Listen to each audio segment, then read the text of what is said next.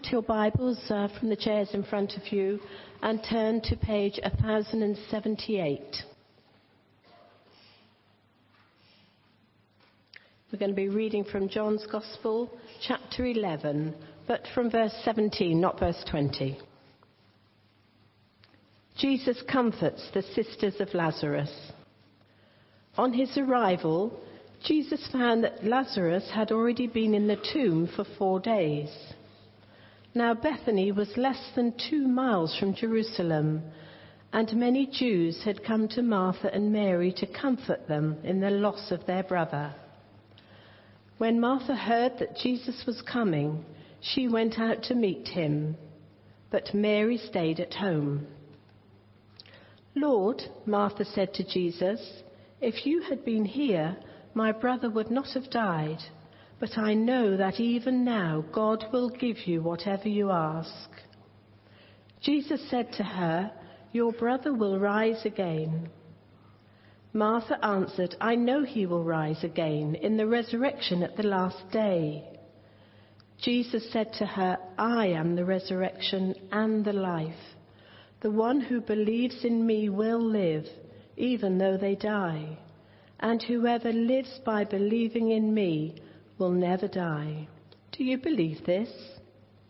Yes, Lord, she replied. I believe that you are the Messiah, the Son of God, who is to come into the world. After she had said this, she went back and called her sister Mary aside. The teacher is here, she said and is asking for you. When Mary heard this, she got up quickly and went to him. Now Jesus had not yet entered the village, but was still at the place where Martha had met him. When the Jews who had been with Mary in the house comforting her noticed how quickly she got up and went out, they followed her, supposing she was going to the tomb to mourn there. When Mary reached the place where Jesus was and saw him, she fell at his feet and said, Lord, if you had been here, my brother would not have died. When Jesus saw her weeping, and the Jews who had come along with her also weeping, he was deeply moved in spirit and troubled. Where have you laid him? he asked. Come and see, Lord, they replied. Jesus wept. Then the Jews said, See how he loved him. But some of them said, Could not he who opened the eyes of the blind man have kept this man from dying? Let's bow our heads as uh, we prepare to think about God's words. Heavenly Father, we thank you for the gift of your word revealed to us in the Holy Scriptures. And we pray that you would speak to us this morning. Please show us what you are like. Amen. I want to start off this morning by asking you to think of a really close, really good friend. It can be anyone, but just think of one person. A good friend, a close friend. And what is it about that person? Think of one thing about that person that makes them a good friend. And I want three people to put their hands up and tell me what it is about that friend. Judith. Um, my best friend, oh, can you hear? Because it sounds, yeah, it yeah. is. Um, my best friend here is Helen, who is leading today, and she is a good friend because she is faithful. Faithful. Great, thank you. Anyone else? Something about a friend. Yeah. He understands me. He understands. One more? Someone younger, maybe? Come on the side. On the other end of the phone. On the other end of the phone. Great. Well, it's really important, isn't it, that we have good friends like that. Friends who are always there for us, friends who care, friends who love us.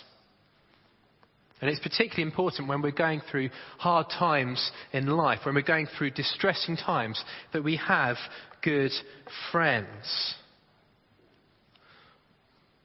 But as good as those friendships that we've, we've just had described, as good as they are, well, they don't give us the same joy, and they don't have the same power to change us like the friend we've just read about in this passage this morning. You see, the first thing this passage shows us is that Jesus is the greatest friend we could possibly ever have. Jesus is the greatest friend. Now, as Helen has said this morning, many of us are in a place where we desperately need that friendship. And I agree, I don't believe it's an accident that we're reading this as a church this morning. This is God's plan for us to be reading this.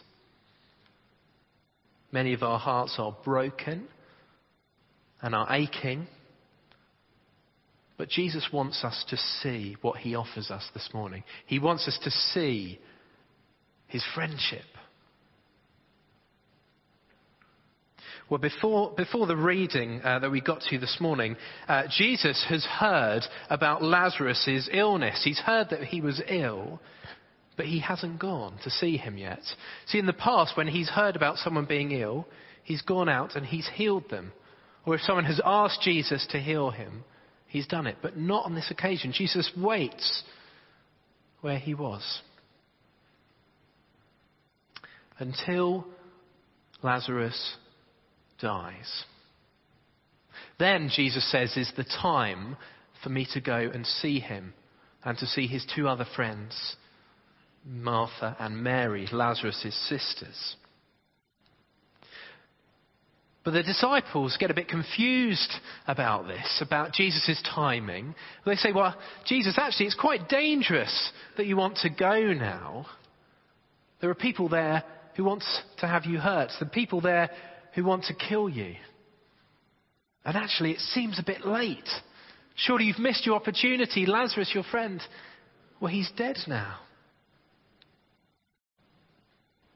But Jesus says in verse 14 the reason that he is going is so that you may believe. So that you may believe what he is like, and so that you may believe what he can do. This is why Jesus waits. You see, Jesus is first of all a friend. That is what he is like. But he's not just a friend, but he is a compassionate friend. Now, compassionate, that's quite a long word. Maybe we'll just unravel a bit what it means. Compassion is more than just being nice. It's more than just feeling sorry for someone. In fact, actually, it's an action more than it is a feeling. It's an action to be compassionate.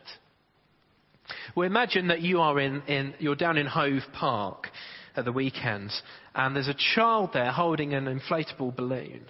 And that moment, that terrible moment happens where it just comes out the child's grasp and they try and jump up for it, but it's just going up and up towards the sky, and your heart sinks. I think, poor child, it's lost its balloon. Well, to be compassionate is more than just feeling sorry for that child and thinking, oh, that's, that's awful when that happens, isn't it? Compassion is far more than that. Compassion is going out to the shop, buying a new balloon, taking it to the child and putting it in their hands. It's an action far more than it is just a feeling. We'll look down at verses 33 and 35. If you've closed your Bibles, uh, please open them back up uh, to page um, 1078. Look at 33 and 35. When Jesus saw her weeping, he's talking about Mary, his friend. When Jesus saw her weeping, and the Jews who had come along with her also weeping, he was deeply moved in spirit and troubled. Where have you laid him? he asked. Come and see, Lord, they replied. Jesus wept. You see, Jesus is a compassionate friend. He's not just sitting around feeling sorry for his friends, but neither is he uncaring. Jesus is a compassionate friend. And look at that, that word, those two words in verse 33. It says, deeply moved. This is more than just a bit shaken up. This is rumbling like, a, like an active volcano. Jesus is deeply moved by what his friends are going through. Jesus shows us his compassion and it's emotionally involved with what, what is happening, but it's more than that. You see, he, it's driving him into action, even if that action is weeping with his friends. You see, some people's view of God is that he is distant and uncaring. Maybe that's your view of God, that he is distant and uncaring. And as if he just takes pain and suffering and death in his stride. It's just a normal part of life. But look at verse 35, these two words Jesus wept. You see, Jesus is the Son of God. And Jesus is not distant. Jesus is not uncaring. Jesus is a compassionate friend. The first thing to notice then about what Jesus offers us as a friend is that he is one who weeps with us in our pain. He cares about what we are going through. Whether that is death, whether that is bullying, whether that is fear, whether that is loss, whether it is betrayal. Whatever it is, Jesus cares.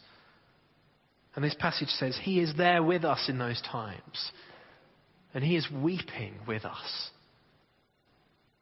So, firstly, Jesus is a compassionate friend. Secondly, Jesus is a loving friend. We get some clues about that in this passage. In verse 3, it says, So the sisters sent word to Jesus, Lord, the one you love is ill. In verse 5, it says, Now Jesus loved Martha and her sister and Lazarus. And at the end of the passage we heard read, it says, Then the Jews said, See how he loved him. Now, Jesus' actions were clear to everyone that he loved his friends. Let's just think about the word love. We use it in a lot of ways, don't we?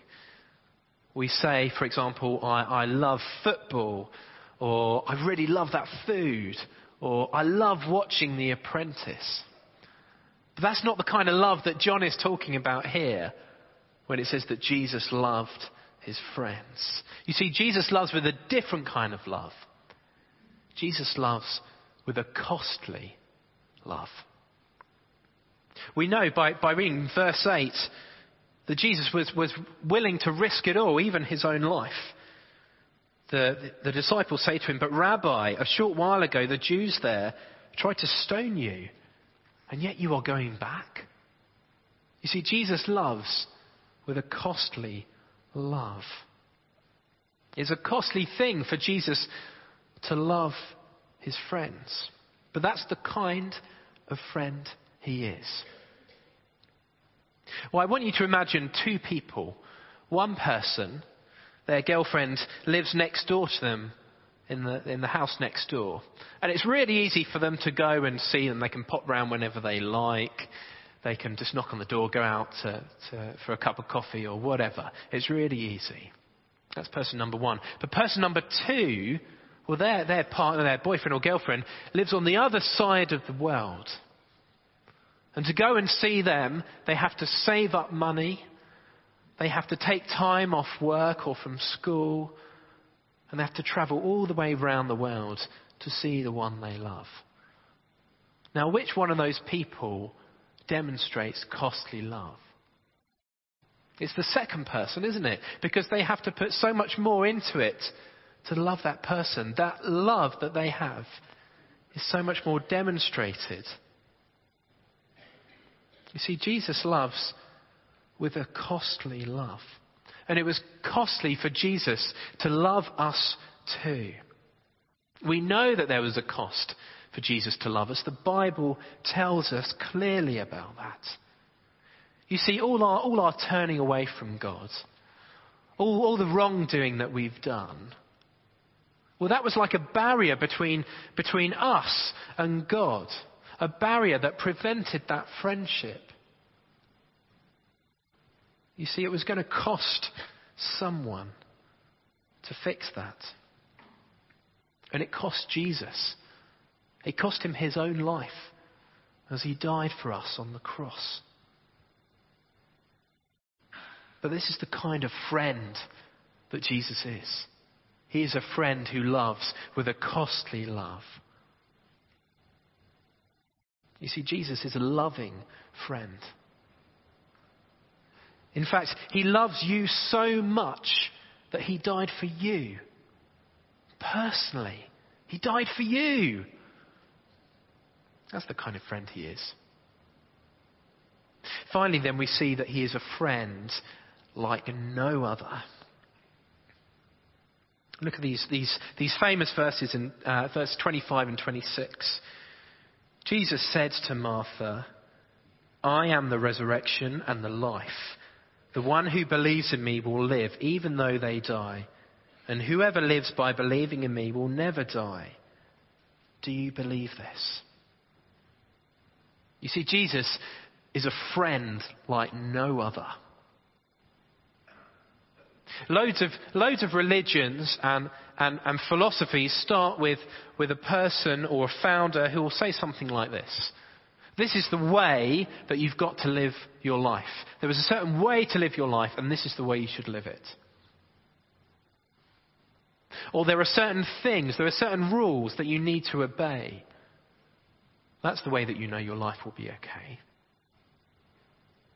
Or there's certain prayers that you've got to say, or books you've got to read, or certain amount of money that you need to give to be saved. Do you see what Jesus is saying, though, in these verses? Jesus isn't saying there's a way to eternal life. There's a way to resurrection, and there's a way to heaven. He's saying, I am the resurrection. I am the life. Every other religion is about keeping the rules. Jesus says, no. It's about trusting me. Trusting me. Jesus says to us, Be my friend because I have life in my hands. Life that I want to give to you. You see, Jesus is a friend like no other. What other friend can offer you eternal life? Not only is Jesus a friend who weeps with us in our pain and who loves us with a costly love, Jesus is a friend like no one else. He's the only friend who can give us eternal life. Well, just a quick recap on what we've seen in the passage so far. We see that Jesus is the best friend ever. He's the greatest friend you could possibly ever have. He's compassionate. He loves with a costly love. And he is a friend like no other. Well, the second part is that Jesus is more powerful than anything, even death. Jesus is more powerful than anything, even death. You see, we don't only have a friend in Jesus who is compassionate, who is loving, and who is like no one else. Jesus is also incredibly powerful. I wonder if anyone knows uh, who this is. This is a man called Brian Shaw, who you can probably guess was last year's winner of the World's Strongest Man. Think he's lifting a truck there, uh, as you do. Uh, so he was last year's world's strongest man. There were powerful people in the world, physically powerful people. There are also powerful machines. uh, many of you will know, I'm sure, that this is the BELAZ 75710, which is a 450 ton truck. It's the largest, most powerful dumper truck in the world. You see, there are powerful people in the world, but there are powerful things in the world too. But as powerful as those things are,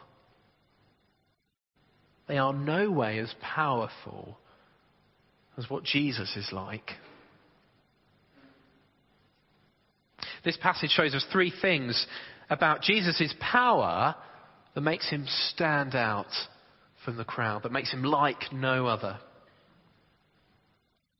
Firstly, his power is glorious. His power is glorious. If you closed your Bibles, please open them back up again to, to John 11, verse 40, where Jesus says, Did I not tell you that if you believe, you will see the glory of God?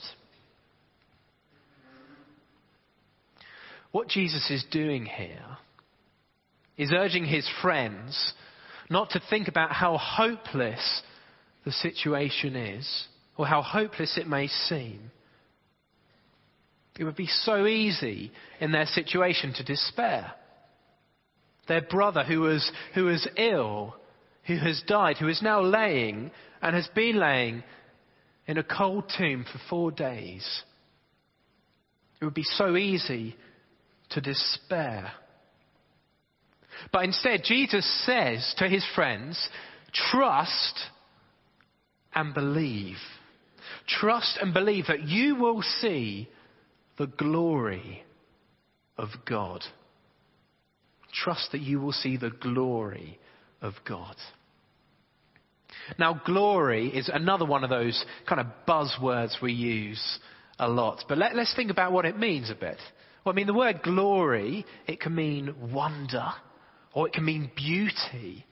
But actually, when the Bible is talking about glory, it's actually talking about weight. Imagine if you're out digging one day in your garden and you find this, this huge lump of gold, and it's, it's so big you can't even lift it a centimetre off the ground. That, that great, huge golden uh, nugget is glorious. It's so weighty, it's glorious.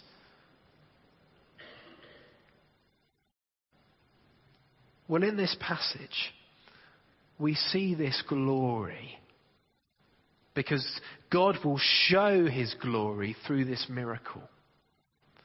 What Jesus is about to do will be glorious. It will be even more glorious than discovering the largest weight of gold imaginable. And look what Jesus says in that verse, in verse 40. He says, If you believe. If you believe, you will see the glory of God. Jesus isn't saying that if you don't believe this, well, then I'm not going to do anything. That he's waiting on the other people to, to believe before he's going to do anything. What Jesus is saying is that if you're not believing, if you're not believing, you won't see the truth that this power points to. You won't get the glory. You won't see how glorious I am. That's why he's saying, if you believe. You have to believe so that you can see the glory. Now, in the Gage family, we love watching Christmas movies. Uh, and we kicked it off on Friday night uh, with one of my favourites because it's got steam trains in it is the Polar Express. It's, it's, it's, a story all about this, this boy who is struggling to believe in Father Christmas. He's struggling to believe in Father Christmas. And, and the one little present that he gets that kind of symbolizes this, this struggle to believe is this little bell off, of the sleigh bells on, on Santa's sleigh, this little bell. And it's important because it can only sound to people who believe in Father Christmas. So he starts off, and all the other children are excited because they can hear these beautiful, glorious bell sounds. But he can't believe it. He can't hear it. And he doesn't hear it until he sees Father Christmas for himself, and then he can hear the noise. And even though his parents can't hear it, he can hear it. He needed to believe to hear that glorious sound. Well, Jesus is saying in this passage that unless you believe in what this power I have says about me, unless you believe, you won't be able to see me for who I truly am. Jesus' power is glorious because it points to his glory. It points to what he is like. Secondly, we see Jesus' power is not only glorious, but Jesus' power is from God. Look at verses 41 and 42. So they took away the stone. And Jesus looked up and said, Father, I thank you that you have heard me. I knew that you always hear me. But I said this for the benefit of the people standing here, that they may believe that you sent me. There's that word again. So that they may believe that you sent me. See, Jesus isn't doing stuff by himself. He's not some kind of divine lone agent. Jesus is and always has been working with his Father. Jesus' power is from God. But notice as well what he doesn't say. He doesn't rebuke the people and kind of tell them off. Like, How dare you that you didn't believe me that I could do this? Just wait. Just wait and see. He doesn't tell them off, does he? Look what he does instead. He says, Thank you. He says, Thank you to God, his Father, for hearing his prayer. You see, the Father always hears the Son, and Jesus knows this. But he says it here so that we may know as well. We may know that the Father hears the Son, and that the Son's power comes from the Father. And we have it here not just so we know it for, for, for, head knowledge and we, we know about it, but that so we can believe in it in our hearts as well. So that we may believe that Jesus' power is from God.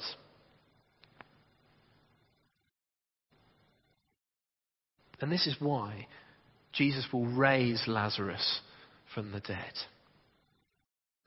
so that we may see his power and we may believe in him. But this isn't the last time we will see a scene like this in John's Gospel. In chapter 19, Jesus will die on a cross. And his body will be taken down and it will be put into a tomb like the, Lazarus, like the one Lazarus is in. For three days, his body will be there. And if his body stayed there, there would be no celebration. We would just remember Jesus as, as a good man and nothing more. But listen to what happened. In the book of Acts, it says, But God raised him from the dead, freeing him from the agony of death, because it was impossible for death to keep its hold on him. See, God has the power to raise Jesus from the dead. God has the power to raise Lazarus from the dead. God has the power to raise each and every one of us who believe in Him. God has the power to raise us from death to eternal life. Do you believe in that power this morning? Do you believe in it? Well, lastly, I just want to finish with the fact, and this may seem obvious, but I think it's worth stating, that Jesus' power is real. Christians really believe this. This isn't wishful thinking. This isn't pie in the sky. Christians really believe that Jesus' power is real. Look at the last two verses, verse 43 and 44. When Jesus had said this, he called out in a loud voice, Lazarus, come out. The dead man came out, his hands and feet wrapped with strips of linen and a cloth round his face.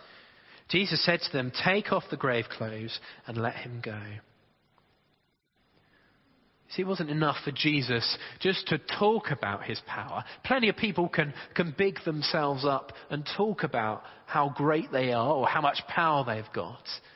But Jesus showed it. Jesus showed that his power is real. And you notice one command. That's all it took. One command. Lazarus, come out.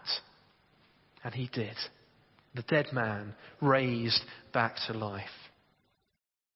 You see, we have this in our Bibles and we are reading it this morning so that we can believe that Jesus has this power and that this power is real. It's real, so it, it shapes the way that we live our lives. We build our lives on the fact that Jesus has the power to do this. And he has shown it by raising Lazarus, and God has shown it by raising Jesus. Paul writes, and if Christ has not been raised, well, your faith is futile, it's pointless. You are still in your sins. We're back at square one if this hasn't happened. He says, if only for this life we have hope in Christ, we are of all people, all people to be most pitied. If it's just about this life, then who are we kidding? But if it's true, if it's true, then can you accept that it could possibly be true? Well, if it's true, then there is hope. There is hope that death isn't the end. This is why Christians talk about death differently. This is why Christians mourn differently. We don't mourn as people who have no hope, but as those who know and believe that for those who trust in Jesus, there is a hope. There is a hope. It is real. Death is not the end. His power is real. See, Jesus is a greater friend than any of us could possibly imagine. But he's also more powerful than anything else, even death.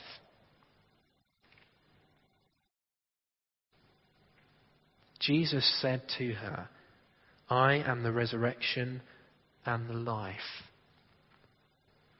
The one who believes in me will live even though they die.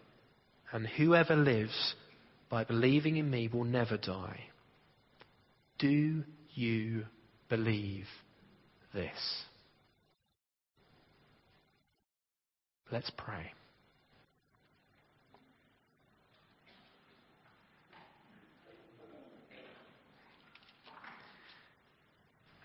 Father, we thank you for Jesus. We thank you for this wonderful offer of friendship,